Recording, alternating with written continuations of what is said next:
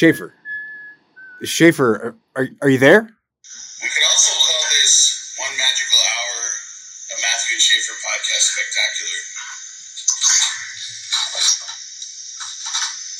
I feel like that sets a, an unreasonable expectation from the audience.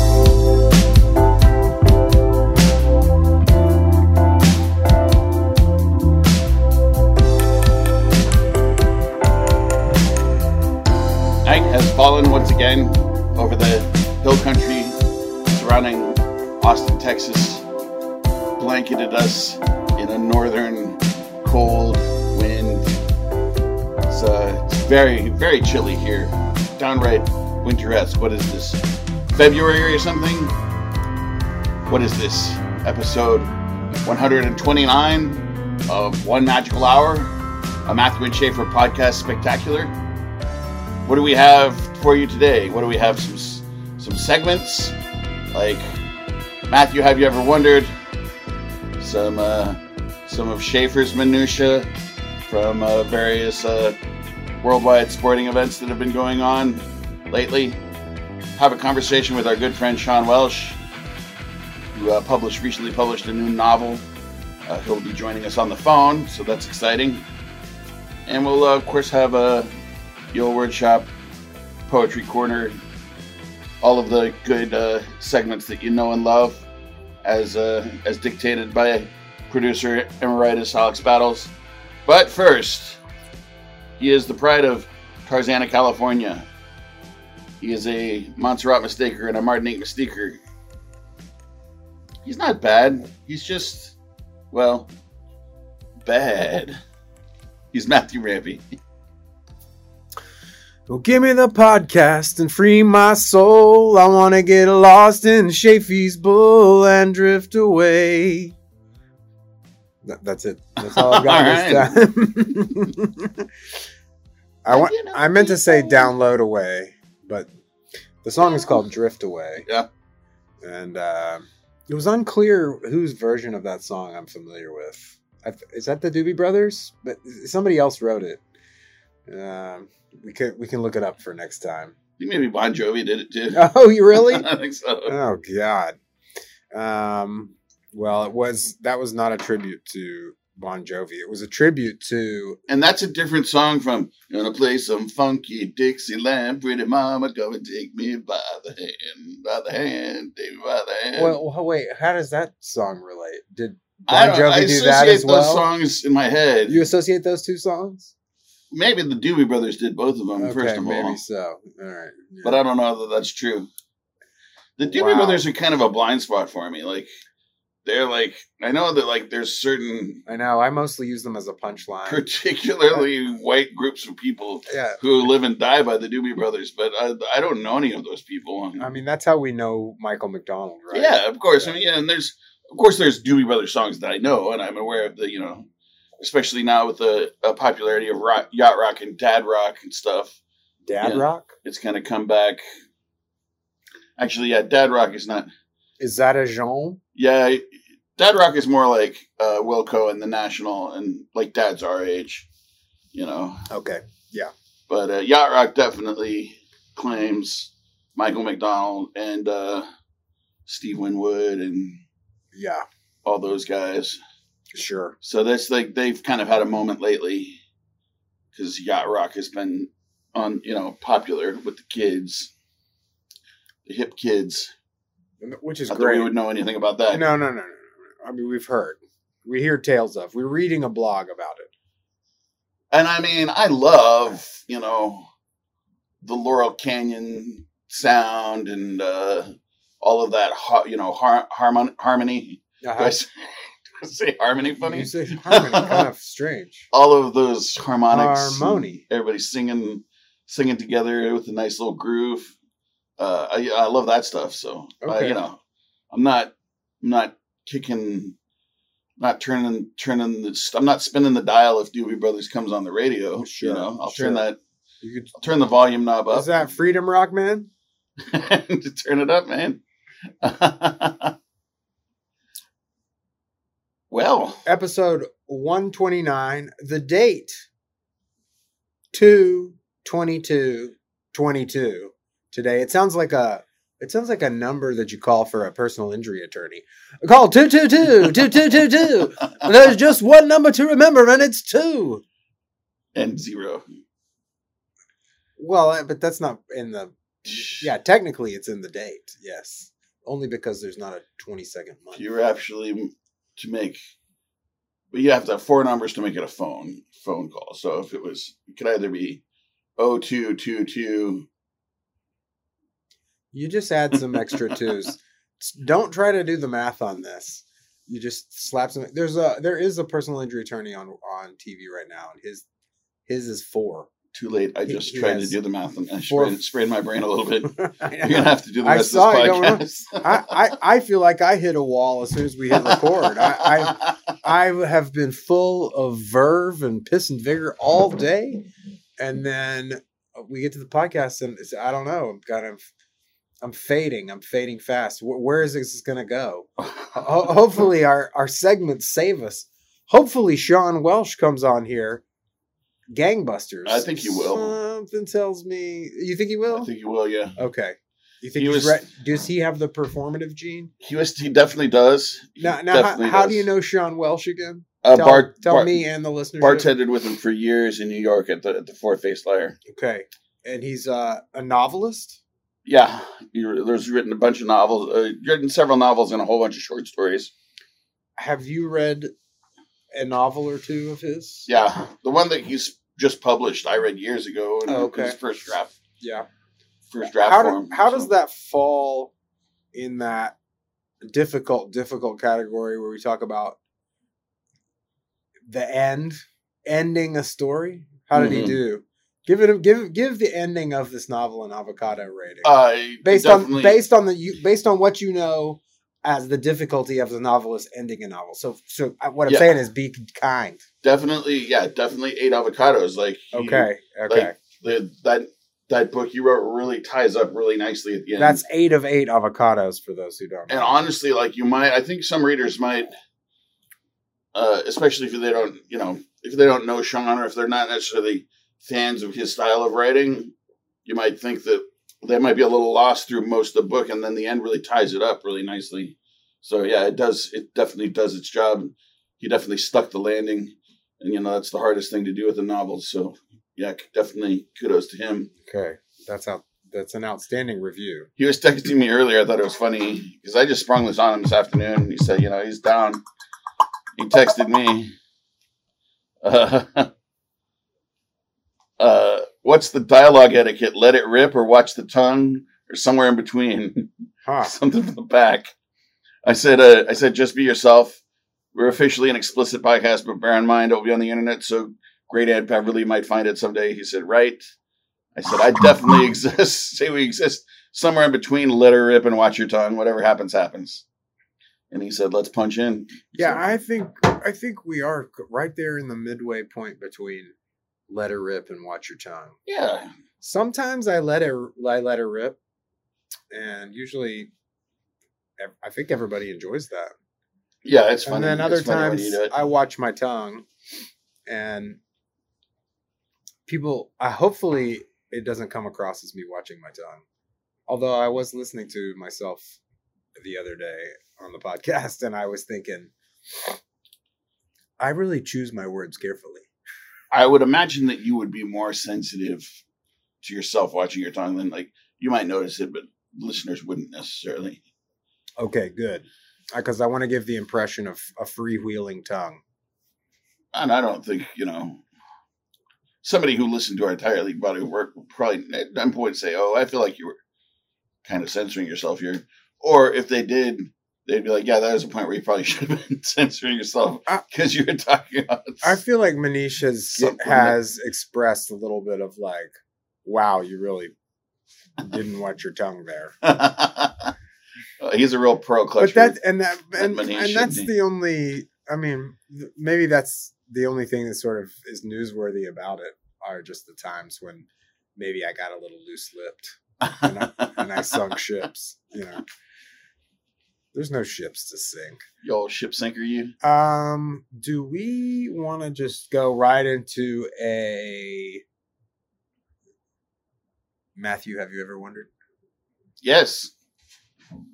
Is Matthew? Uh, you know, sometimes, sometimes Matthew ever wondered. Have you ever wondered in Yo Workshops crossover? I think this is actually. Oh, shoot. That reminds me, I had the, the ye old word shop that went hand in hand with the parody, and I missed it. I'm so embarrassed. I'm so embarrassed Well, it's still on the show sheet, right? Yeah, it's still on the show sheet. We're, we let me just get let me just slip this in right now before Matthew. Have you ever wondered?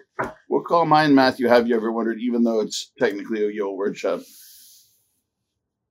But no, let's do yours. Yeah, oh, yeah, yeah. I'm just, uh, but I'm still. That's still where I want to put in the, um, where I possibly want to put in the, where I want to crowbar in because I already said it. Yeah. Let's put. Oh, okay. we- I've already played that. Um, th- this is where segments get all mashed up. Man, this is a mess. Do do do do do do. Um, in the parody, I said I want to get lost in Shafy's bull, which you know what that means. We're just shooting the bull, right? Yeah, yeah. Which made me wonder what's the definition of shooting the bull.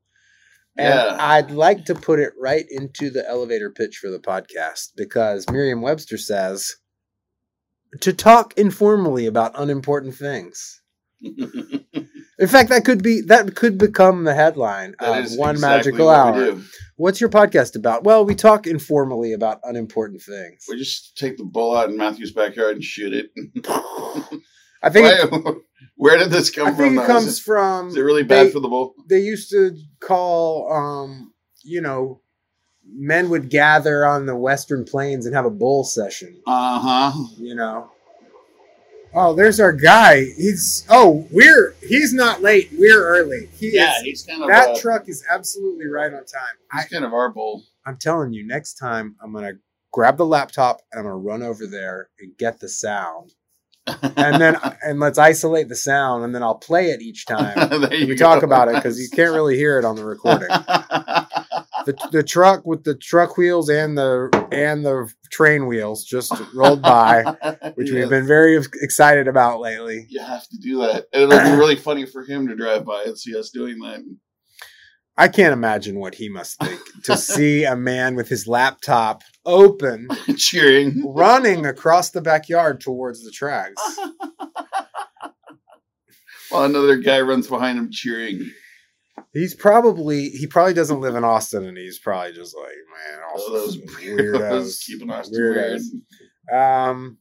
So anyway, that's shoot the bull. We're here. We are getting lost in Shafy's bull. Let's do Matthew. Have you ever wondered? Which is pretty much everybody's favorite segment at this point, right? I mean, not mine, but uh, I hear it's. I hear people enjoy it. No, So wait, I'm. back I'm, to ki- shoot- I'm kidding. I, ha- I haven't heard about anybody enjoying or not enjoying it. let's put shoot the bull to bed. Like, so guys are standing around the rail, and the corral has the bull in it, and they're talking about the bull, and that's shooting the bull. No, I think that the bull is the is like the BS. The, Oh, bull, I the see. bull session is just a bunch of guys getting together, Actually, shooting the BSing, and shooting the bull is a nice way to say a it, nice way of saying we're bullshitting. Okay, all which, right, is, which is related to shooting the breeze. I got it. I got it. Okay. shooting the breeze. the breeze is not is not affected by your shot. Do You know, they call the wind Mariah, so is that like a, a Mariah homicide, Huh?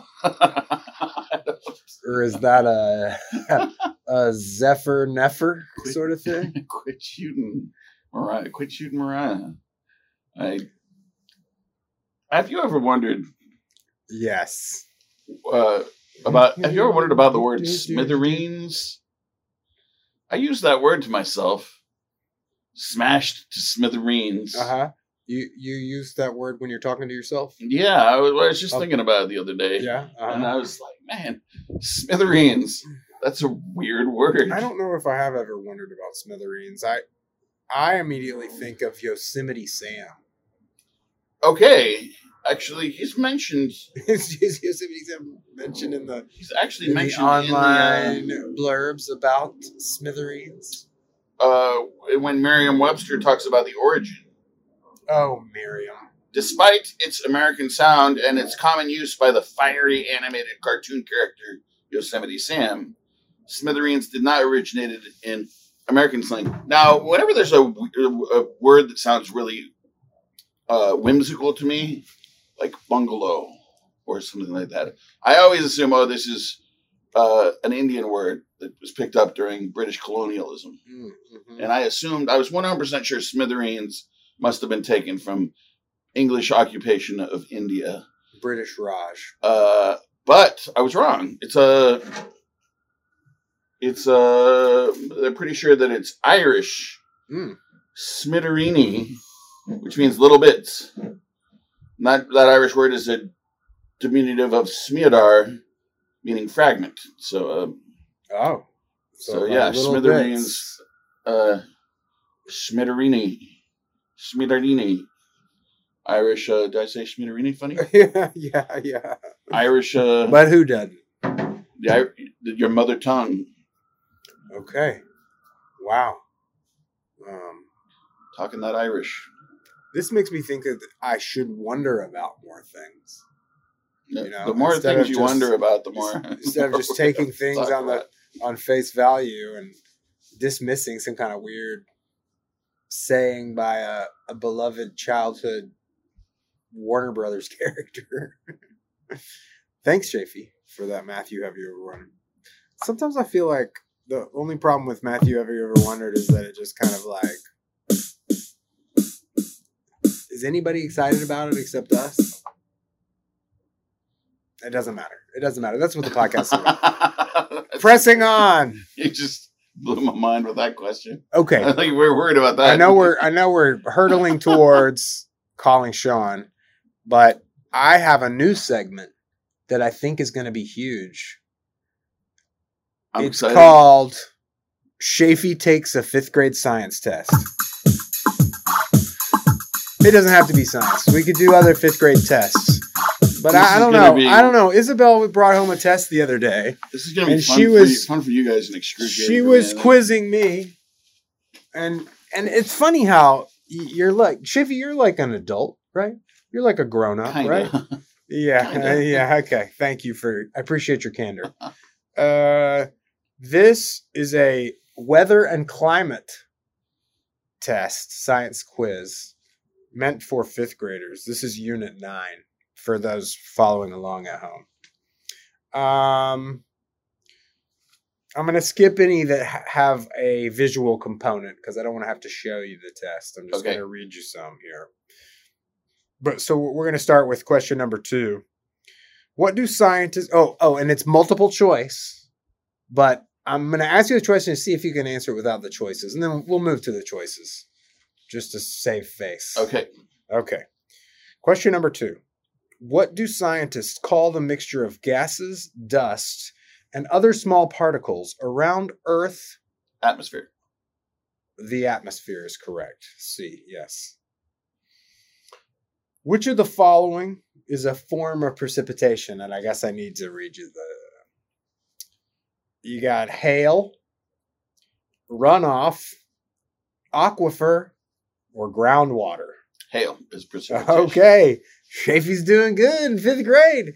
How did you do in fifth grade? Do you remember? Do you remember your your cumulative GPA from fifth grade? I absolutely do not. Fifth grade is a real blank spot for me. fifth grade's a tough time. Tough time. You're really on the verge of adolescence, you know? Like you are right there about to shed just being a kiddo, just being a little kid, you know? You're about to start vaping in the bathroom and vandalizing the the the lights at the playground and I'll tell you two things I did a whole lot of. smoking menthols grade. in my case. What I did in fifth grade.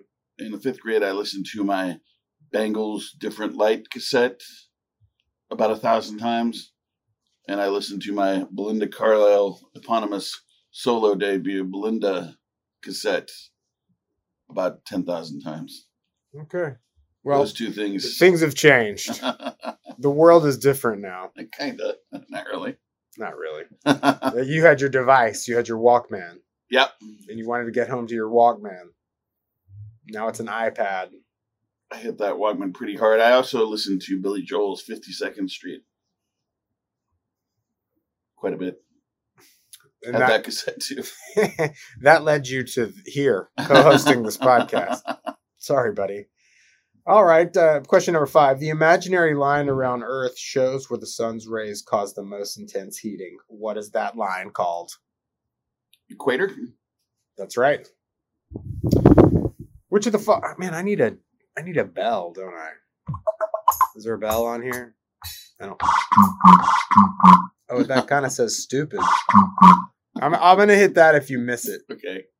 and I'm gonna I'll do this. uh I'll do this kind of fun thing that if you if you get it. Which of the following refers to the imaginary lines around Earth that help that help measure how far north or south places are from the equator? Latitudes. Incorrect. Longitudes? No, it's, latitudes. it's longitude. Help measure how far north and south places are from the equator. Those are longitude. Latitudes go this way. But but but latitudes are for measuring north and south. They move. They move east west. Latitudes move east west, but they're for measuring north south. Oh, you know what? You're so right. You're so right. I see that my daughter got this wrong. Okay. So sorry. Well, they were. they- It's kind of a little tricky there. Well, I forgot that some of these she got an. I'm so embarrassed. She got an 85 on this test, Mm. and the you know the punishments were harsh.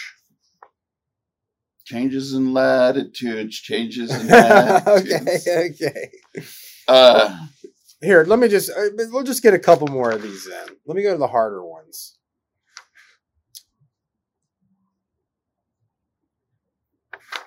Some some of these are ones that where you really have to. Uh, there's a lot of pictures here. yeah, that's why latitude and longitude is tricky. Is yeah, latitudes move from east to west, but they measure north to south. Longitude moves from north to south, but measures east to west. If I may be pedantic, Oh, please do. That's and I that's think what the podcast considering is Considering I'm 100% correct on this test, I think I can be pedantic oh, absolutely. You are in the position to do so for sure. for pedanticism.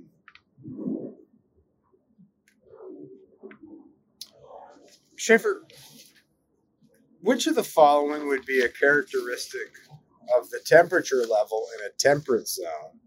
And I'll give you the choices. Usually around 10 Celsius. That's A. B, usually around 18 Celsius. C, ranges from 5 Celsius to 25 Celsius. Temperate zones? Or D, ranges from 10 Celsius to 18 Celsius. Which of the following be characteristic of the temperature the temperature level in a temperate zone?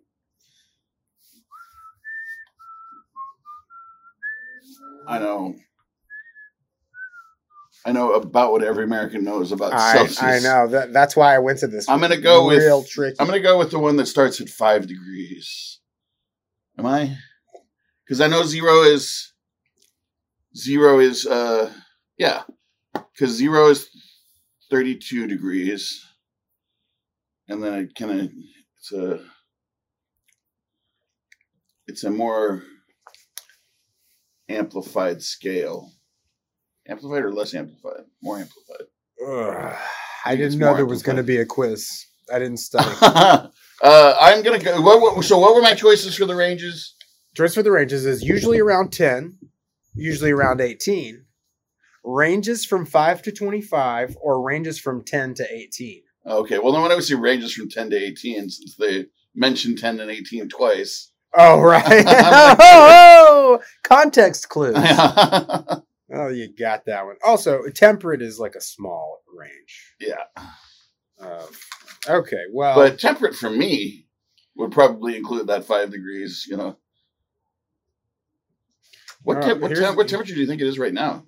uh, I think it's about 52 can- right now. Fahrenheit. See what your phone says. I think it's it's colder than 52, man. It definitely is. If it were 52, I would- 49. If it were 52, I would not be batting an eye. I'm going to go with 42. No way. It, it was too warm today. It just hasn't cooled down that much yet. The air temperature. You're feeling the wind chill right now. That's true. You're right. the the the north wind is whipping across the studio. I hope that's not affecting the Oh, I pulled sound. I pulled up Lubbock temperature is 33. what did you say? I said 52. 53. Okay. Damn. But let's see here.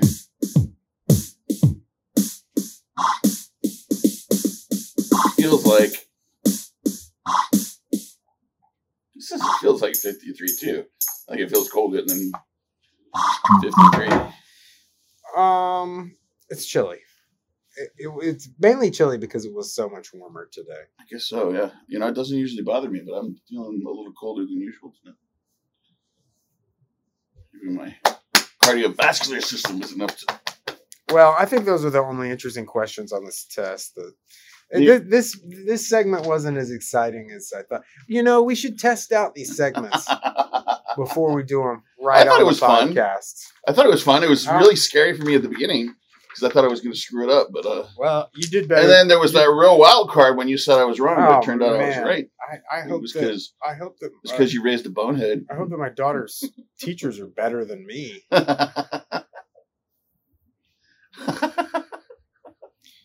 I'm totally kidding. Isabel is a lovely and Yeah, super smart super individual. bright. She's he, she's got only be, only because she is as smart as she is, that I feel comfortable Sure. making that joke. of course. I was not no no offense taken. I you know, she's so um I let the computer go to sleep. I hope it's still recording us. Um she is so she's so This has happened she's so bright that she gets bored with things, you know? yeah, And uh, sometimes she doesn't like tell read about it. read carefully and check her work, you know. So I'm gonna I'm gonna chalk that one B up to that. And then, you know, she can find another place to live, she brings home another one of those B's. Matthew, how'd you like the drop at the top of the show? Pulled from episode one of One Magical Hour. I mean, that may be the funniest thing I've said the whole time. And it occurred in like the first 15 minutes of the of the podcast. Did anything about that recording that wasn't talking stand out to you? Did you hear it? It was in the pause between what I said and what you said. Did I move my chair? I did. I had that creaky ass wooden chair Uh, oh. that when you go back and listen to when I go back and listen to the old episodes, it is maddening. Oh yeah. That chair creaks every like once a second through every recording. It is absolutely maddening. I mean, it's funny because the first episode of the podcast, you called me and I, I was sitting at the kitchen table, and we also have some rickety chairs. But then, mm-hmm. for I, l- later the, in the podcast, I I walked into the bedroom. I love that chair, mind you. You know, we must have like 150 hours of podcast, uh, right? Easily. Mm-hmm. Um, Yeah, because some of those were going two and three hours easily in the, the early days. we don't have anything. We have like one thing that reaches two. Oh, really? Yeah. We don't have any super long ones. And I thought that we would. But it just it turns out it's harder to talk for three hours than, than Joe Rogan makes it look. well, Yes. yeah, or like you know, Luke and Andrew, they they have, you know, the thanking the listeners. They have advertisements. They have all kinds of things in there. Yeah, we're doing all the content, no adverts. And Joe Rogan probably has a lot of. There's, I imagine him doing a lot of energy drinks. I- I guess I I think it's just that he he brings people on that they have a whole agenda. Like That's true. each guest has a whole thing. E- Either they they want to talk about it's it's either like experts or journalists, and there, there's a major topic, and so they just can just go and go. And if I had my most of a lot of a lot of his shows, I listen to like the first hour or so, and then I know that in the second and third hours it kind of meanders. That's why we don't do it. Uh, Yeah, because, because Lord knows we don't meander. Uh, I wanted to give a quick shout out to a couple of people. Okay. Uh, they're both in San Antonio. One is Colin, uh, new, Hello. li- new listener Colin. Okay. Uh, Colin is uh, a, a friend of mine, like a kid I met uh, at the bar the other day. Okay. uh, and he's really cool. And he was said he was going to check out One Magical Hour. Uh, and the other is Miranda, also in San Antonio, Texas. Miranda is a clinical lab director, and she's What? she's six Some- foot six of redheaded attitude. Somebody with a legitimate job is listening to our podcast? I think she's uh, I think she's also in school. But uh, oh. hello to hello to San Antonio listeners and Hello, Also- Colin. Hello, Miranda. Brian, uh, who we love down in San Antonio. Brian who? Brian Benitez, not, In- not Brian. oh, Cole. Brian Benitez. Right. Right. of, no, of the notorious rivalry between Benitez and Kroll. Um, I hope that your friend Sean can just save this one. I hope that I hope he can really turn this button around. All right, I'm going to text him incoming. We've been doing a lot of good episodes lately, and I was wondering when it was gonna. when the wheels Fall are going to come off. off. yeah, was one twenty nine. Somehow, in retrospect, I should have known the whole time.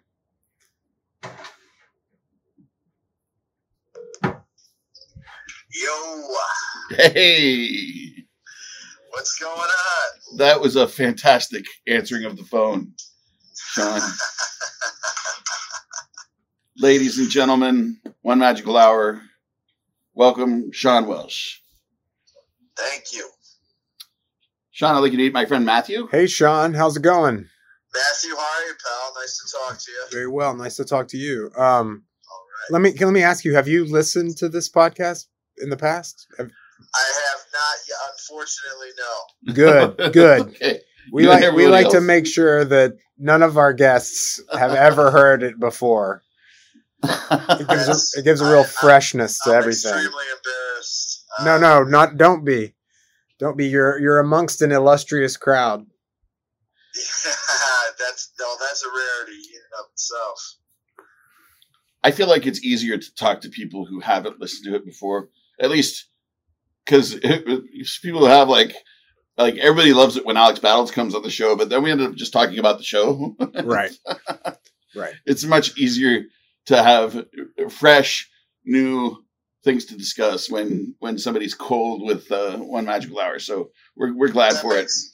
That makes total sense. Speaking of battles, what you know, we shared a plane. The, the oddest thing. Battles, you know, Battles is from around Cleveland too. He's from the burbs. I'm I'm from Cleveland. Yeah. Cleveland Heights, you heard? No, but, uh, It's the oddest thing. I I would see battles once a year, and we. I was going into Cleveland for something I can't remember, and we shared a plane, the same plane there and back. huh. And I try to keep in touch with him, but battles just disappears. Yeah, he, he, he does. He does that. But he's I've he's been liking some of uh and battles. If you're listening, love you, babe.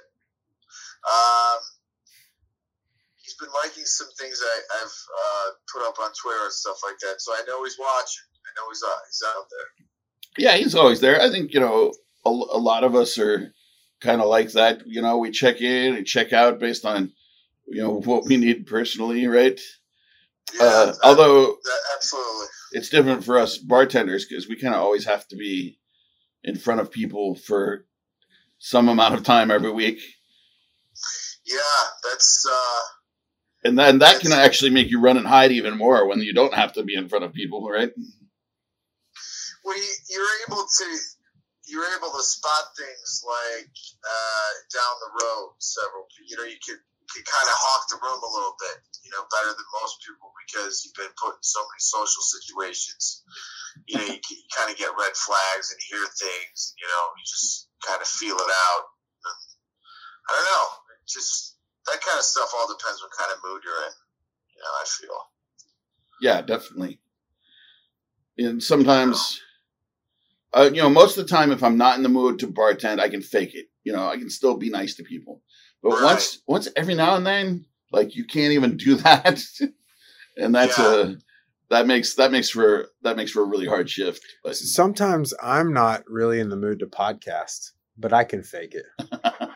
But people never know. yeah. People can't tell. Yeah, especially especially to some jerk who's never listened to the podcast. No, no, no, no. Oh, I get it. No, Matthew, I get it. no, you, I- it's Sean. We're right. relying on you to turn this podcast right. around. We've already It's done. right. No, We've already no. done half of the cast, and we're turning to you. away, This guy's getting real fresh right away. That's such like a thing to like a Cleveland. First thing, I was not getting fresh, sir. No, I was. This was that was not a comment on you at all. But but your No. response to that is exactly how I imagine somebody would from Mm. Cleveland would handle that. oh, here we go with the Cleveland. No, you're right. You're absolutely right. I'm fa- I'm we've talked to Alex about this. I'm fascinated from Cleveland. I don't know from Cleveland, you know, like I've I've never been uh I, I I've I've never been east of the Mississippi, you know. I mean, Really. If you're from Cleveland, why would you take any shit? You're right. Yeah, yeah. Hold on a second. Yeah. you- Uh, You're not going to put up with that. no, no, no, nor would I. But Um, but that's just totally like um like a preconceived notion that I have. So, you know. Cleveland, uh, I like to refer to as a, as a, uh, a hard water town. You know? it's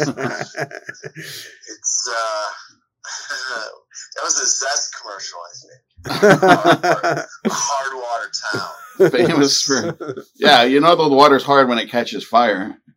Yeah, hard to put out. Oh, oh. Um, Cleveland was great. Cleveland's a great place to grow up. Uh, there's, you know, call sports fan. I mean, the best fans. You know, uh, stop r- ridiculously passionate. Um, Ridiculously just- indeed.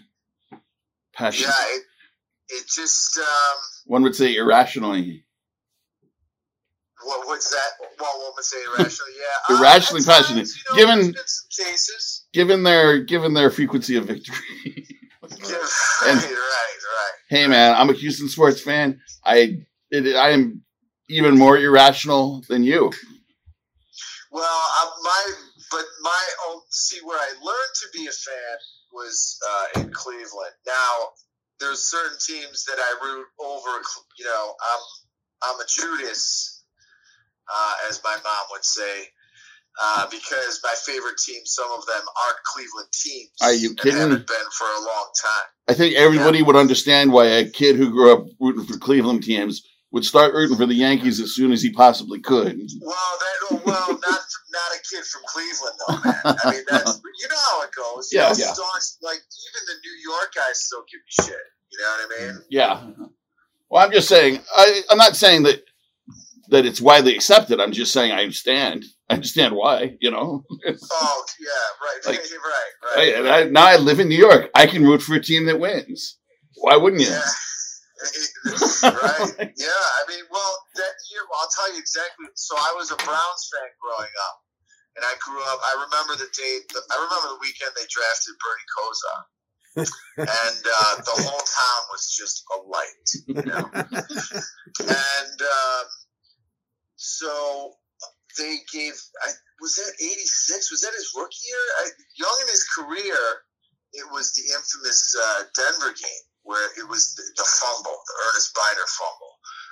Earnest Byner happened to be my favorite player, and he's going into the end zone and he fumbles, and it's this total, complete disaster, and everybody is coming down on my man Earnest. I was heartbroken for him, you know, but consequently that year couple other things happened. I was also a New York Giants fan. I was a big fan of the running back Joe Morris, and so that was the Norwood year. Was that? 86, you said? Uh, yeah, was it '86? Was that the Giants '86? That sounds right to me. I read, but read about it was fifth grade for me. I remember that much. Yeah, so I think they won. I, I could be off on that, but shortly around there, the Giants were winning, and I was big fans of a couple players on there. And Get some um, Lawrence Taylor in there. that- LT was there for sure. Yeah, Get some refrigerator but Perry. I was Oh no, that was that was no, he was Chicago. the Bears. He was the Bears. But then something else happened, and then I never was a Cleveland Browns fan after. Um, I mean, I'll, I'll you know I'll watch it, I'll root for them in certain games, but uh, they got rid of Earnest Byner, and it broke my heart. I'm sorry, bud. Yeah, I'm I'm sorry, twelve year old Sean. I know. Those are the breaks, kid. I mean, that's where it really all started going down. So uh, we've talked about your relationship with Cleveland. Um, yes. I think probably now is a good time to talk about your relationship with New York and talk about the novel too. Um, how did it go last night at your party? I, I humbly say that I, I think it went over very well. I've been told by several sources that I love and trust that it went very well. So Cool. And what what bar was it? uh, it was the Palace in uh, Greenpoint, Brooklyn. Oh, nice. The Palace Social Club. Oh, the You, the Palace Cafe, Schaefer. You know the you turn the turning worm. You got it, bet. nice. That this place, Matthew, that he's talking about is around the corner from the first place that I lived when I moved to moved up there in 2000. Okay. Right on the right, just to make sure the this right off McGolrick Park. McGolrick there, right Park, there, yeah. Right, yeah, right there, honey. Yeah. So if you if you had walked up the park and made a right on Humboldt, you would have you you would have walked by a red door, and that's where that's where TJ lived, Lucas lived, Ben Murphy lived, Lizzie lived, Kaylee lived, Tara lived. wow. All of those Wow. people lived. It all, that's that's where the commune was. Huh? yeah. Kaylee used to call it uh call it 160 Driggs. Uh, sorry, it was it was 160 Driggs, but Kaylee called it 160 drugs. totally. oh man. So uh so some readings. Yeah. Um, there's a poet. I, I Schaefer. I briefly uh, mentioned him to you. The, the poet that read last night. His name is Russell Dillon. Uh, he's got a book of. Uh, he's got a collection of poems out there called Eternal Patrol. Um, which is a, a great, if I may, a great little title in and of itself. Very eerie and haunting. Um, it's a it's a submariner term, I guess, or submarine term where uh, essentially uh, the submarine gets lost at sea and they never recover wreckage. And so they put it down. There's a, a special book or log that's still out on Eternal Patrol. Oh wow. Yeah, it's very, and uh, that's the kind of magic you can uh, come to expect between those pages. He was very, he's very, very good. Um, so he read last night, and then there was, of course, you kicked it off, which I did not expect. I mean, I thank you, sir, from the bottom of my heart. I'm just glad you enjoyed it. I felt like you know I was taking some No, risk, some taking some I- risks I- there. Kind of went to some dark places, but uh, You did well. Well, hold on, man. I like I said in the text earlier. Um, you, I'm just beginning to digest that one. Wait, wait. So I wait, mean- back it up for the listener. What, Sorry, what I'm sorry. happened? There was a there was a reading, and you wrote a poem for Sean, yeah, uh, and you yeah, did you I'm did sorry. it by Zoom. yeah. Adam, well, no, Adam took a video of me and we sent it up, and they showed it over the TVs in the system at the bar there. Okay, okay, and it was an homage of sorts. Yeah, I wrote a, Uh, I wrote I wrote a poem for Sean, yeah, Uh huh. Okay. which he didn't know that I was going to do that. So I was just like, I I'm did going to not. I did not. Send you something. I didn't even realize that I was going toe to toe with this Russell Dillon guy. I didn't realize there was going to be another poet at the party. So Oh well. Is Hey, a listen, is a recording on a screen toe to toe? Mm. He was that guy there in person. The other guy. Uh, right, he was. Yes. Okay, you see, got to be there with him off. to go toe to toe. Hey, hey. Well, hey. Listen, what do you want? What did you want me to do? no, no, it's not a contest. It's not a contest. And I, I obviously, I was, I was invited. I and I'm sure you would, it up there. and I'm sure you would have been there if if given the chance. Yes. Yeah. Oh, absolutely. Uh, well, Okay. Schaefer, may I ask? Uh, are might you be recording one or two more for because we got another ripper coming up? Oh, uh, I guess I could do another one. Sure. I was kind of imagining you would just use the same one, but uh, um, well, well, you, you do what you feel comfortable with. all right. If if, if something if something occurs same- to me, I'll send you another same one. Yeah. people in the audience? I- Is it going to be a different There might crowd? Yeah, you got to do a different one. That's what that was my thinking, Matthew. Yeah, definitely. yeah. All right. But yeah, I don't. I you know I put you on the spot here. I'm sorry. Hey, no, it's it's on now. I got. I can't. No, you're. It's on. You've been served, You know, I, and it's on. I mean, I don't want. I don't like to put it like that, but I think as as a as a writer, as a hard scrabble writer in New York City, you'll understand this. Like where I got, where I where I got, how I got where I got to in New York as a writer was by never saying no to any opportunity. that's very, very good. Anytime somebody wants you to read, you say yes. Anytime somebody wants Yeah. to publish a poem, you say yes. Anytime Yeah. somebody wants to, to come to your their party, you say yes. And that's how you meet people, and that's how you you you know build up favors, and that's how you get stuff done. Otherwise, otherwise you're just That's shouting shouting into the abyss. Yep, you got to get in rhythm. Yeah. So you asked me to do it, and I'll do it definitely. Yeah, And you know, it helps that the subject matter is is so fecund. Is so. Uh, Did it's just you're. What you're was just that kinda, word?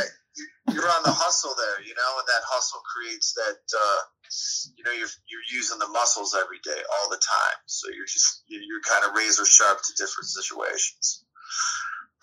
And Now- the, the ideas formula, you know, formulate whatnot. do you want to give us just uh, like you know for Matthew and for folks who haven't read the book, just kind of a quick rundown of it? yeah? Yeah, sure. It's uh, my first novel, uh, Daylight Baby. I'm pretty proud of her. It's uh, it's a small, small uh, garage in Connecticut called Eclectic Press, um, and it's about it's essentially about a week in a young man's life. He's 26. Whew, Um, good time. and yeah, yeah. and it takes it takes place on a, uh, a Monday through a Sunday. Uh, each each chapter is a day, and what it is is is the protagonist is Paul Andrew Whalen, and he is just kind of a blank canvas, he's just out there being 26, and it's where he is in his life and the circumstances along the week that happen, and the, what he doesn't realize and he's completely witless to is that those are small changes in his life and what he's going through and where he's at. He's a complete wreck, and he is uh, he has a redemptive moment. He doesn't realize it, but it's it's change. It's real, definitive change. You're catching him from going night to day, day to night, and where he decides real change and the path to discovering perhaps maybe you know he's got real power. You know, maturing essentially. A coming of age story? No. That- Yes. Uh, No, yeah, no, that that sure, does. yeah. I, I, I, I'm sorry to even have applied that. I don't think that's right. It, it's more like a, it's more like a, Coming to terms Uh, story uh, yeah, it's like a one of those sort of um. without Well, I giving. don't- I don't. I don't know that.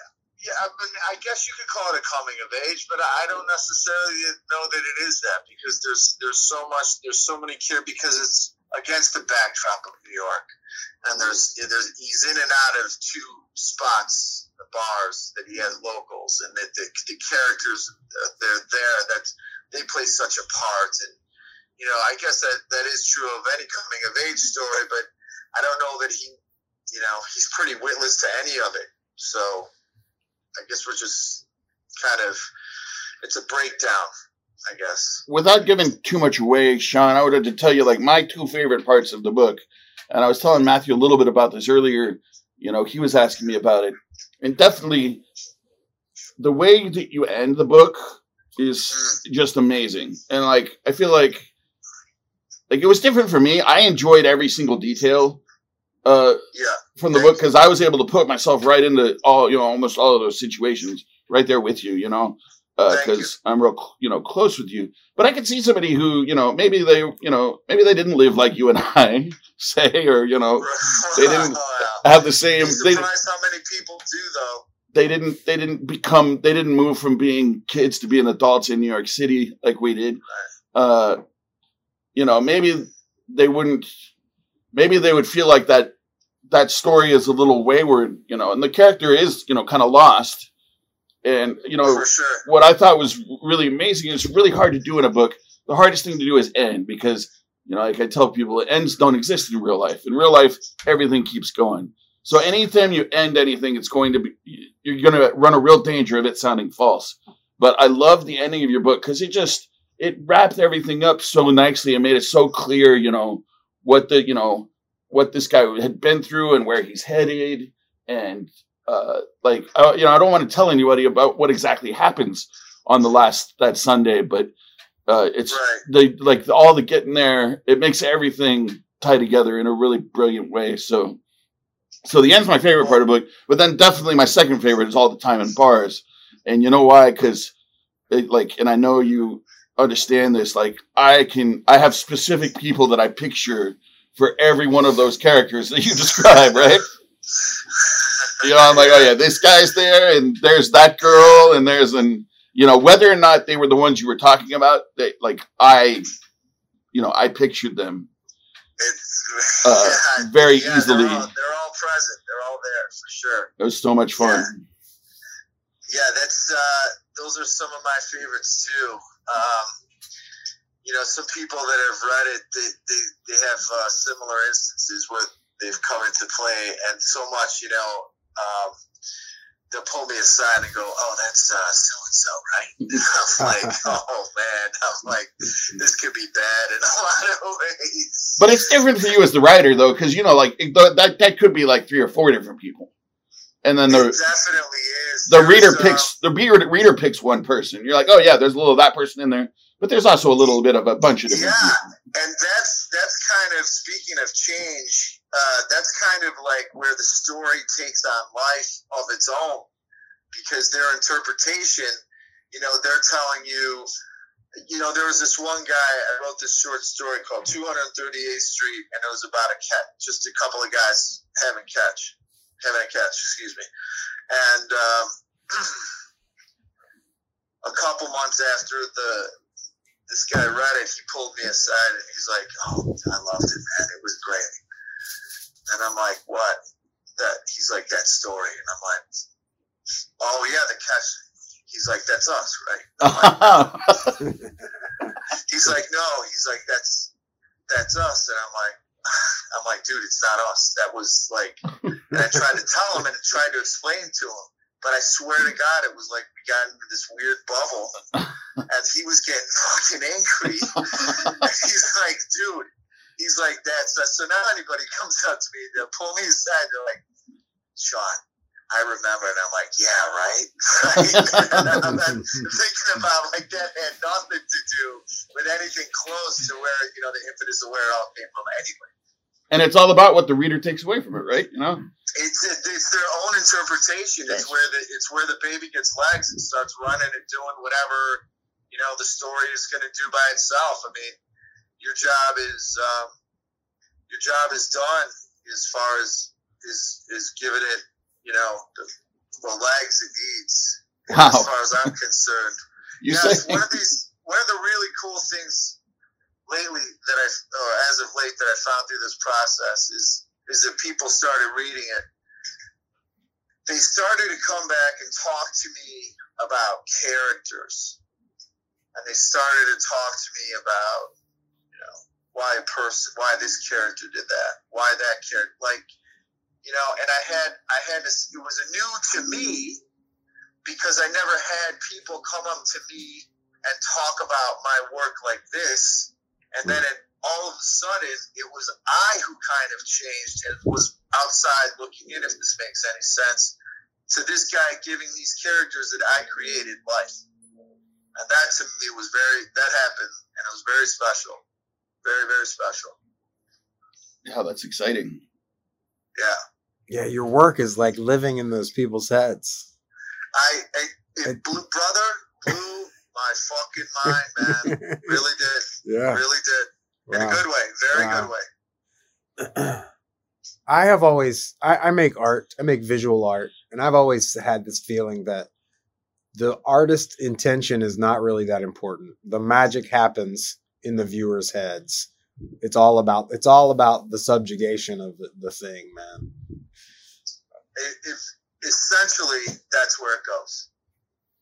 I mean, I think everybody knows that you can drive yourself crazy trying to make somebody think something that they're not thinking. Well, I also, So- I, but I, I, and then it's also, it's also great art that is thought provoking rather than just like entertainment, which just kind of like tells you what to think, you know. Yeah. And if your Yeah. friend, if your friends and readers are like talking to you about the characters' motives, that uh, yeah, that's fantastic. Yeah, it's it's it, you- you know the magic. it really it exists, man. I'm a firm believer in it. Sean, uh, you're welcome to say no to this because I didn't bring it up with you before. But Go ahead. do you have a little bit of the book handy that you could read? Uh, bu- bu- bu- I do. Sweet. I do. think that would help legitimize both the podcast and the conversation. And the readers would be like, "Are they? Did they make up a novelist?" And uh, Sean, at the at the end of every episode, uh, we uh, we read a poem. So okay. uh, at the end of this one, we're gonna read the poem about you. So it'll be pretty fun for uh, Oh man. our listeners to have met you, have heard some of your work, and then uh, and then they can Brilliant, hear uh, the Sean Welsh Villanelle. So yeah, it was super exciting evening. I'm glad, like the fact that our listeners need to understand that uh, Sean's doing all this on about two hours' notice. So well done, man. Oh, thank you. Um, did I mean I got I grab a book? You wanted me? Uh, you want me to hit it now or? Yeah, yeah, do it. Yeah, I was I was kind of rapping just to help you find the uh, find the location. Oh, is that is that how it went? we're, we're, um. All right. Um. I'll leave it up to you whether you want to give any context for it or just uh, just lay it on us. Uh, both would be fine. I th- either way would be fine. yeah, I think. you know what? I was gonna dig up something. Excuse the uh, just a little patience for me. One second. Oh, we can vamp. We can certainly talk about. Uh, wait, what was that uh, definition of shoot the bull? We can talk informally about unimportant things while you Yeah, look for that. it. That's, what we do. Yeah, that's sort of. Uh, Uh, Sean, there was. I wanted to talk to you about one. There was one female bartender in your book that, and I can't remember her name now, but you, you remember way back in the day, there was a super cute blonde Irish bartender who used to come around. And then, you know, like later, you know, I would say it was the first three years that the that the Four Faced Liar was open, and then she kind of disappeared. I don't know if she went back to Ireland or what, but she was definitely one of you and Denver's friends in the old days. Uh, she was blonde and fantastically cute, and that uh, you know that in the bar scene, there's the there's the there's the male bartender who I always picture Colin, um, or Colum. sorry. Uh, uh, you mean the one uh, Noel and Ann and Chris's? Yes, no, that's I I picture Colum there. There's that's what I do. There's a, there's there's a little bit of there's a little bit of Colum there. Uh, And then the lady bartender, I always imagined as that blonde. and I I, I want to say maybe her name was. She had one of those very Irishy names. um, Bronwyn. Yeah, no, I'm not. I'm not. No, I'm not. I'm not cutting. was it? Uh, I I think I might. This is look. First of all, there were many cute blonde Irish bartenders. Yeah, yeah. Uh, uh, but I I man, if I nail this, was it? Uh, did she have short blonde hair? Yeah, I would say yeah, like ear to chin length. Was it styled in like this? She kind of had like it was kind of a poof on top, like kind of like Tara Turner's, but not as pronounced. Another bartender in the West Village. Yeah, that sounds that sounds right to me. Yeah. I think her, I think her name was. A- She worked at Aloni's. See, I'm not sure about that, but I do remember. it. Yeah, I was gonna say it started with A. What Ainsley, I was gonna say. Ainsley? Yeah, I think that that's her. I think that that's her. Hold on. Come here. You listen. I'm wrong. It's Ainsling, I think, with ing. I think that's it. I think that that's exactly who I was thinking of. So that's funny. Yeah, yeah. Um, so I got it, boys. A little context. Protagonist Paul Andrew Whalen. Uh, he's he's kind of waking up, um, and he's got a heavy night ahead of him. And he's waking up from a heavy night previously. You know, he he really he likes to drink, and uh, he was out with his friend Adam the night before. And this is just a little taste. On Thursday, Paul woke in his underwear. It was 6.05 a.m. His mind was blank, so he lay back down on his pillow, waiting for his head to kick everything started. His hands began to pound, the right more than the left, and he assumed he must have fallen. He tried to remember at least walking through his door, but could not. As he wiped the crust from the corners of his eyes, he waited for a headache to emerge, but it did not. He assumed he was still drunk, and that aggravated a notion of sobering up at work and having to deal with it then. Standing, he remembered Shaban openly flirting with him, and a, feeling of confidence arose with it, though he had no immediate plan to act on it. He listened for several moments for any madness happening outside or in, but all was calm. He found his clothes by the side of the bed and checked immediately for his phone. He found it with no messages. Fucking shot there, he said. Then he checked further for his wallet, with every expectation of it being bone dry in the fold. He was surprised to see any bills at all, which he could not explain to himself how or why. Kneeling over the strewn pants, he was quite sure that he did not steal from anybody, but worried if anyone would be looking for him. Did I find it? Where? Did I go to Ned's? No. Maybe. Did Adam give me more? What the hell happened to Adam? He thought. He continued, he counted out sixty-eight dollars and smiled. Man, that's uh, a little taste of.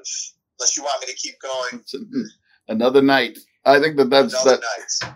that was a perfect uh, perfect selection, Great. and I definitely, you know, Matthew. Funny thing about uh, Sean and I, uh, we always kind of, you know, we worked different schedules at the bar, so we weren't always really free at the same time. So we spent tons of time together. You know, like like enough to you know make us brothers, turn us into family. Yep. We spent at the Oh, bar, Right. but we would Yeah. almost never see each other outside of that place. That, that Schaefer, in all the years that you and I worked together, passed through, you know, what had a lot of like a lot of life between us. We have gone out together. I think exactly maybe like together once. once. Uh. and uh, and after after that night, the people who knew us were like, "Yeah, you guys shouldn't do that anymore." Yeah, O'S- O'Sullivan, O'Sullivan came storming in two days later. He's like, "You guys can go out ever again." You know, go out together. Oh, what a fun night it was, though. Yeah, yeah. Gavin dragged me out of playwright that fucking night, and I started swinging on him. Remember that? We were standing there at Playwrights Tavern, uh, you know, belly up to the bar, and and just out of nowhere, this guy got got Sean on a full Nelson and just ripped him away from the bar and out of the street. so I'm just like, I took time to finish my whiskey. I was like, all right, I'm gonna need this for whatever's about to happen, and go staggering out there, ready for a fight. But then found them laughing with some friend of his, just like, Yeah. and Sean's Yeah. a big dude, right? So this dude like just instantly surprising him and getting fully, fully, fully immobilizing him and dragging him out of the bar. It was, it was a dramatic thing to see. We're still running around Midtown today, pal. yeah, You're still That's friends. it. With, you're still friends with those guys. yeah, I absolutely am. He, Yeah. uh, that's my friend Gavin. He's running a spot over on 47th Street still. Yeah, You know what, uh, Sean? Yeah. When was the last time you saw Jimmy the Rip? Uh, interestingly enough, saw him. It's been a few years. That's what I figured. I'm I'm in constant. Yeah, I'm in constant contact. He. Do you remember Doctor Z who owned uh, Barrow Street? Yeah. He took over the Soho room. Uh, and believe it or not, Jimmy the Rip is working with him, along with none other than Jeremy Manta. Oh wow. Is that, is that a team or what? Solid. You know? I'm glad to hear it. The way I was telling a regular about Jimmy the Rip the other day, and Yeah. then I realized, if, like, from the way that he like totally dropped off my radar. Which, granted, I don't live up there anymore, but still, you know, I I still keep up with people. And I was like, you know, Yeah. I haven't heard anything about. And Jimmy the Rip's the kind of guy where, you know, like if you were to just disappear, you might be like, all right, well, this is an institutionalization, or you know, maybe like. Maybe he like was off, went off a bridge somewhere. or Maybe Right. he's at the bottom of the East River. You know, Yeah, well, Um, there's a reason they call him the Rip. yeah, he comes by it honestly. Uh, he lives up to it. He's got some great stories. So the fact Rip that- does. the fact that he's a okay, yeah. So my so my Jimmy the Rip story, you know, I was the daytime bartender at Yeah. At the Four Faced Liar, so I generally saw people at their best, you know. Yeah. And there was one day, and I had opened up early, maybe for some kind of a sporting event or what, I don't know. But I was I was open early on a fucking Wednesday or something, you know. Yeah. And Jimmy the Rip comes wandering in, you know, and I take uh, pull, uh open up a cider for him because that's all he drank. Uh, The Magners, yeah. the Magner cider Okay. And I hand it to him, you know. And just Jimmy the Rip's the kind of guy who, you know, no matter what, you know, you're gonna like he's he's not a guy I would ever cut off, you know, right? Okay. 'Cause He's he's a very experienced fellow. Yeah, Yeah. What, what what you would do is you would hide the beer and like put it at the other end of the bar and you couldn't find it. And you, you pretend like you were giving him a new one, but it's the same one from before. And then you'd hide it up and you'd hide it again. And then yeah. So I handed him this. I I handed him this Magners without even thinking about it, and then I'm you know cutting lines and doing my stuff, opening up the bar, and then I start talking to him, and I'm like, "Holy shit, this guy is like ten sheets to the wind. Oh yeah. He's like more ripped than Yeah. anybody could possibly be." And just like if you started drinking at 6 a.m., right? Or even, you know, if you were drinking the night before, he's still drunker than that. And finally, I realized he had been looking for, he he had lost his car 72 hours before. And he had been going from bar to bar, stumbling around all the city bartenders that he knew, then all the after hours that he knew, and then to the spring lounge at 7 a.m., and then to the next bar. He had been bar hopping for two and a half days looking for the ride. trying to find his car, which is parked somewhere on the island of Manhattan. I've been looking for my car for two and a half days. Where's my ride? Give me this. did he did he ever find his whip? I think he must have. Oh, probably. Yeah. yeah. Yeah, Jimmy. Uh, there was. Uh, I'll I'll chime in with one more. Wait, is he Uh, was it is Jimmy an older guy? Older than us. yeah, he, well, he's uh, yeah, he's got to be in his fifties now. This is going back like ten years, I think. Yeah, give or take. Maybe not that long. Anyway, we were at the uh, we were at the Yankee Steakhouse in the.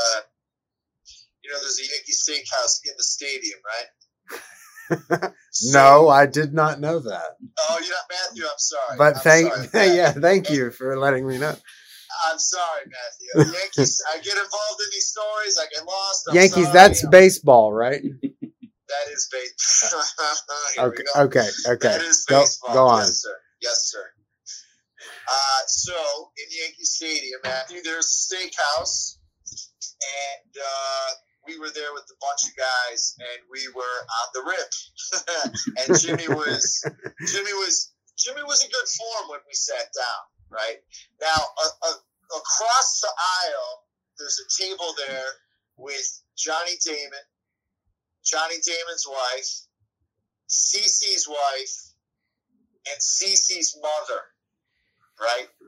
and so here's us, these behemoths, these Neanderthals. here's Yankee royalty and their wives and moms right? And Jimmy, I notice, starts going to the rip side. And I'm like, oh shit. And then he starts kind of like, you know, Schaefer, you got that look in his eyes, you know? Uh huh. And uh, he's like, you know, Johnny used to throw like a girl. and I'm like, oh fuck, here we go, right?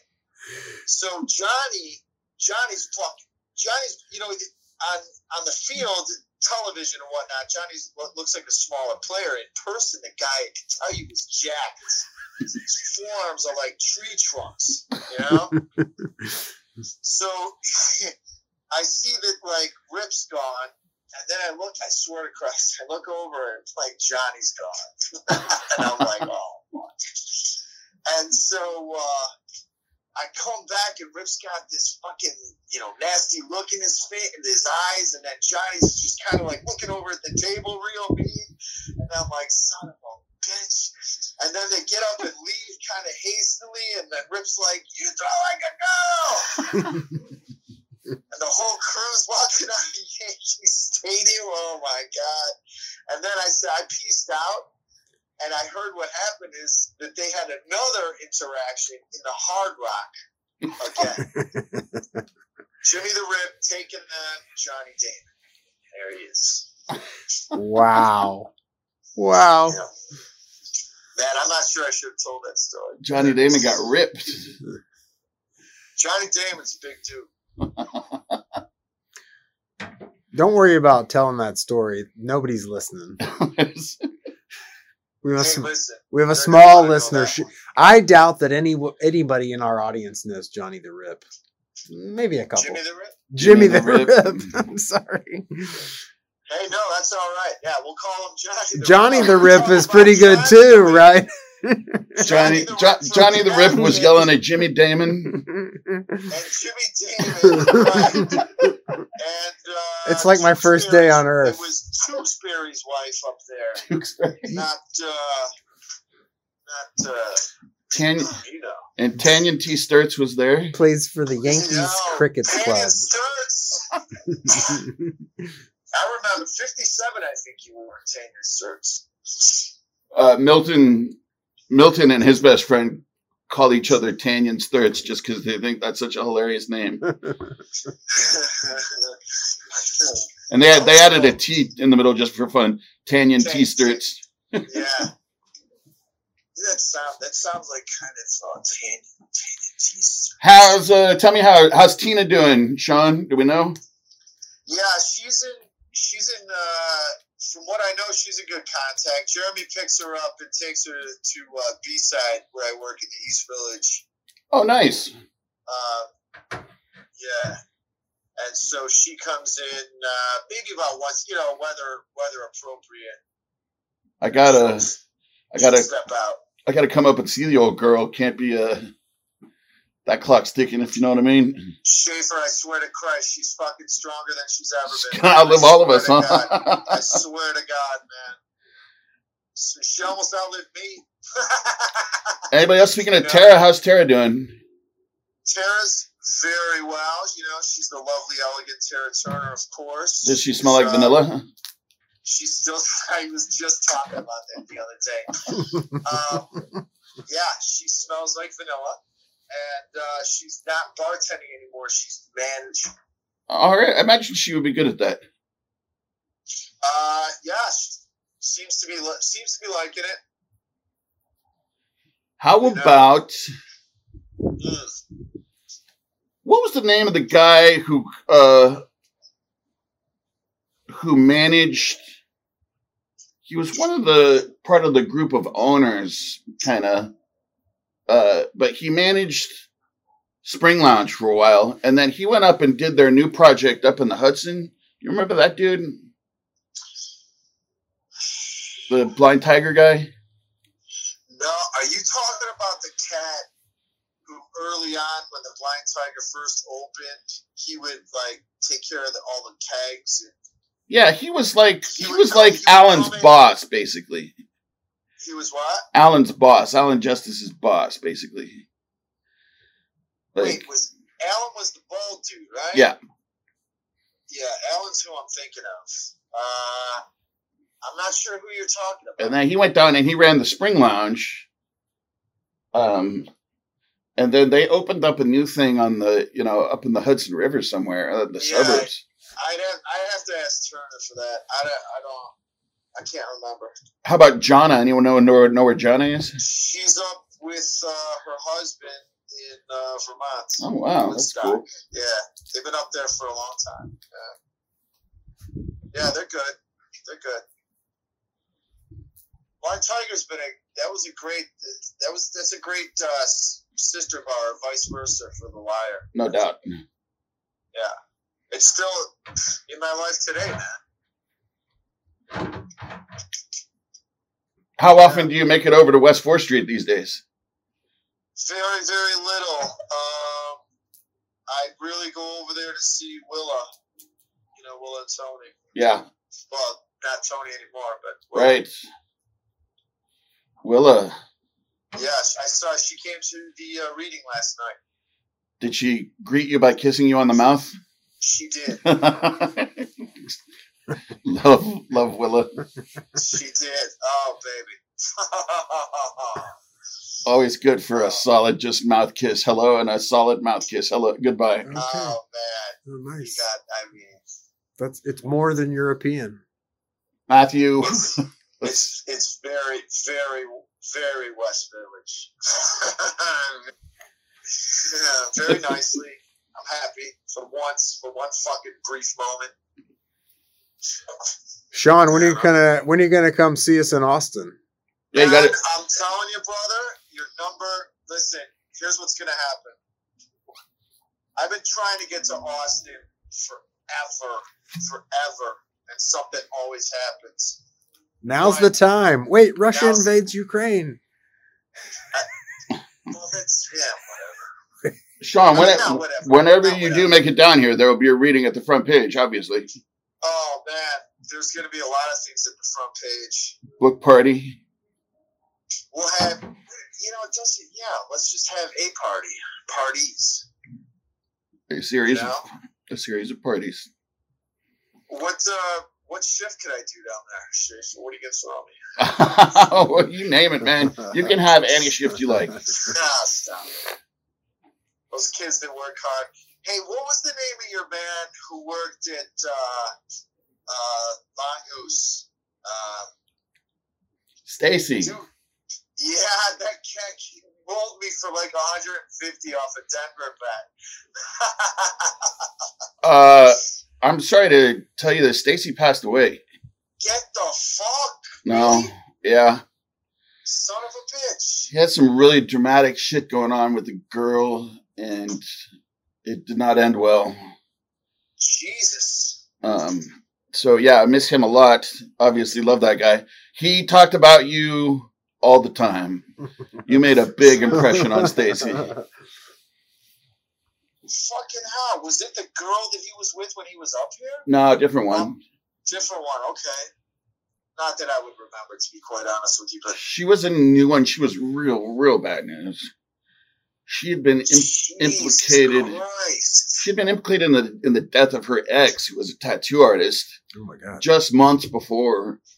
And so we still don't know exactly what went on, but it was whatever it was. It was it was really bad and uh, really sad. And obviously, Stacy was a light in all of our lives.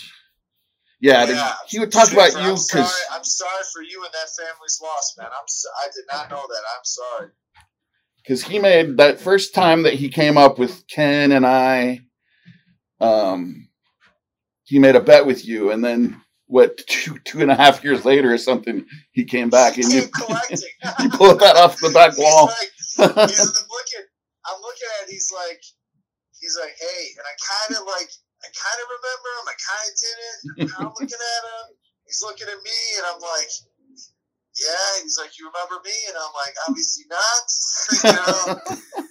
and he's like, the Denver. And I'm like, yeah. And I'm like, and he's looking at me going, where is it, Bell? I think it was like for like 150 or something. Yeah, like that. and you know It for Hey, you know what it was? It was uh, Peyton Super Bowl. He That's said it. Peyton was going to win a Super Bowl. I said no. Uh, 24 That's for a 20 I'd have I'd have been with you, brother. you know for a 24 year old on a weekend in new york city that that 150 bucks was clutch for him Yeah, and if it, it did, I can I remember it hurt me a little bit. I'm like, because I had like like I was supposed to like go out like the next night or something like that, and I, I was like, hey, listen, man, this guy wants his money. Gotta get this money. what are you gonna do? What are you gonna, you know? Hey, want to go double or nothing? nah, give the kid his money. Come on. You know, that, I'm really sorry to hear that, man. Fuck. honestly i'm glad you asked about you know i like to talk about him you know just so we can remember him we, Uh, we, Yeah, we had well, I- we had an episode in homage. everybody matthew had a night or two with stacy Oh, Didn't yeah. didn't he throw me out of the mongoose? something like that yeah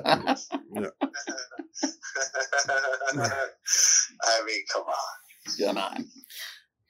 Shall I- we? I, I'm I am actually dying to hear this poem that you wrote for Sean. Oh Okay. yes, um, yes.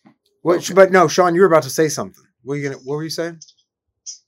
I forget. Go ahead. No, come on, come on. Um, honestly, it was. Uh, it, I was gonna ask Schaefer if he uh, used to run into, or if he's heard from McGillen. Uh, just uh, I you know I FaceTime with you know Fiona and Lindsay and Tom every now and then.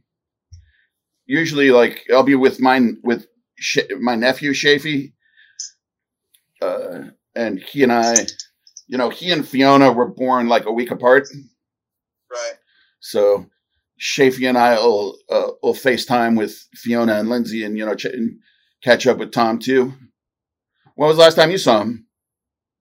Huh, Probably a while.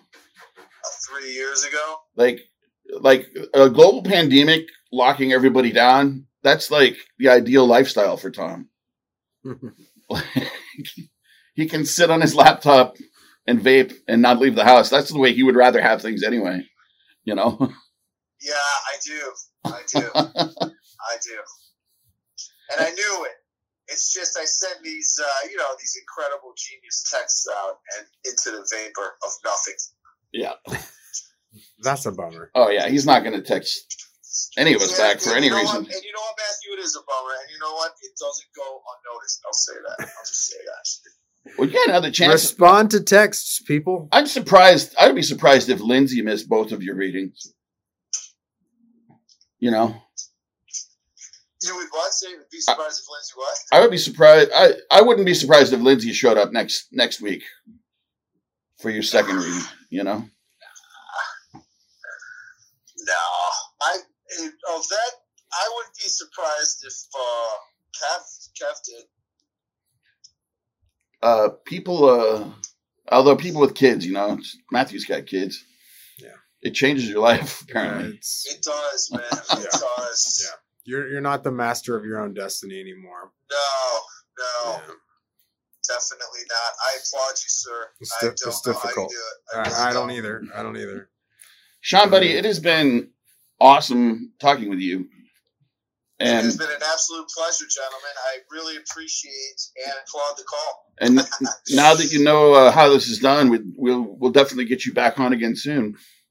Gentlemen, anytime, Schaefer, any place, I. I was a little behind the curve here because you know in the past we we've interviewed a lot of Schaefer's friends and but but he's always you know given me I, I usually look people up on the interwebs. I get a I get a sense of their of their online presence and some things about them and the book. And you know I would have I would have had uh, some questions some some Dick Cavett style. Battle says that I have a, a Dick Cavett uh, delivery with my interviews um I- so but but high praise. I'm a huge fan. Of but Cavett. but but meeting you uh you know over the phone this way has been great I tell you what, boys, why don't we do this? Uh, Matthew and I will get a couple copies of the book.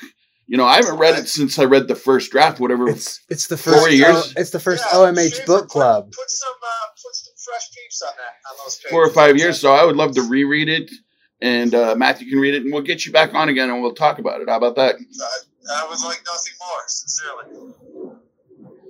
All right, well, give I'll everybody. expect my signed copy in the mail post haste.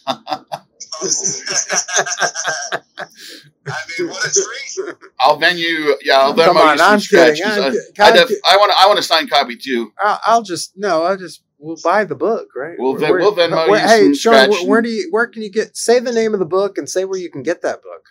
Sure. It's uh, called Daylight Maybe, and it'll, it's available on Amazon. Okay, And we'll well, put I'll a just- link I'll for just- it. We'll put a link to it up on the Facebook page. We'll stuff. just buy it as great patrons of the arts that we are. Yeah, I'm gonna try. I'm gonna try knocking on doors to like smaller bookstores. Uh, you know what, Schaefer? I'm sorry. Before I go, real quick, do you have any like how to like get in space in like a small store, like maybe like a Mercer Books or like go. Definitely go to. Is that is there still that bookstore uh, over by St. Mark's Church? yeah, sure. So there's books, the, the smaller ones, but what's the protocol? Like, what's the what is it? Just knocking on the door, going here, put this on your shelf, or what's going You know? I, I think it would be easiest to call in advance and find that out. yeah, But maybe Alright. just be like, hey, is there a manager or something? You know, I'm a local writer. Uh, what do I need to do? right. But just talk to the manager because yeah, I know that there's and uh, also uh, there's a place uh, over in Brooklyn on like Underhill, kind of a north slope. Yeah. Uh, definitely, I'll I'll track them down for you. That's another place that leaps my mind is a place that would really go out of their way to support local yeah. New York All right. I'm, writers. Yeah, we can get into it later. Yeah, yeah. All right. All right, love you. Give everybody up in New York, my love, won't you, man? I will, and they're all asking for it. You know it. Matthew, an Sean- absolute pleasure, Sean, brother. so nice to meet you. Come see you us, as well. or Sooner maybe I'll later, maybe I'll go to New York. Yeah, we should go to What New a York what a crazy Hey, idea that is. You'll be well taken care of. You okay, it. all right, all right. Thank you for All your right. time, man. Thanks for having me. Oh wait, w- w- Yeah. let's listen to the poem. Okay. Can can you Oh, keep can you keep him on the line and we're gonna Actually, I don't think I can Oh, play uh, the uh, poem. okay I okay well, Sean we're gonna get off the line and I'm gonna listen to this poem and And we'll get you back on soon to chat about it. All right. all right All right, boys. all right Take it easy, buddy. All right, easy. Okay. And then here we go with and I'm gonna imagine your face on a screen at, at a bar at a reading what? with the other with the other poet in the room quaking in their boots Quaking in his boots. Watch out, Russell Dillon. I'm coming. I'm coming for you.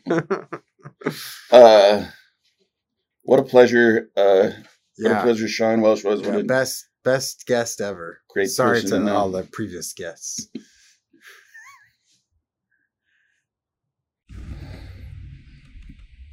Villanelle for Sean Welsh. I pull one from the ice and think of Sean Welsh, my several different friends contained in one man, the pugilist who only ever fights himself. Inspiration, perspiration, degradation. For what else do we have to give our thanks? Or you can just pull one from the ice and raise it to Sean Welsh, a dependable correspondent from the bottom of hell and an expert specific to the text of Anchorman, the pugilist who most notably fought himself. There for me, when I wasn't even here for myself, a bit of a moral compass for our wayward clan. Keep one on ice for Sean Welsh. Trusty and rusty as an old knife. Who else? But our friend would deal in such dangerous slang as words. The most vicious opponents are ourselves and we all gave as good as we got. But Welsh was there to pick us up and pick up his own self, pull one from the ice, raise it to Sean Welsh, the pugilist unafraid of the fight against himself. Damn, son. that was a good poem. And I, I mean, I love the cadence and the, the your little, the rhyme scheme, and then but I can really feel like the homage, right? Yeah. Especially if I I'm, can't imagine how he was feeling when he heard that. I I think he was probably super stoked. especially if I'm uh, writing a poem in honor of somebody else. The villanelle is a great form because it repeats those lines, and you know, Uh, it, it, oh, it has a, a, lot of a form of poetry. inherent, yeah, little- a lot of inherent drama to it. Yeah, Oh man, really nice. Thank you. So much fun and such a great guy.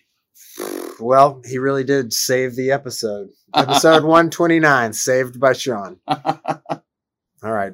We love you. Give us some reviews. Tell your friends to download, please. Get at us. Thanks, uh, Get any new us. listeners who might be listening because of Sean. Also, our friends down in San Antonio. Uh, Cat, Col- and, Cat, Colin and Cat and Jeff got at us and they're still listening. It's, I'm super stoked. Cat and Jeff, we love you. Uh, Jameson said he's one episode behind, but he's still listening. Love you, buddy. All right. We love you all. Obviously, Everyone- we love Alex Battles. If you, if you can hear this, which nobody listens to the end of the show, so I don't think there's anybody. But if you can hear this, we love you. And the poorer the choices. the sweeter the wine.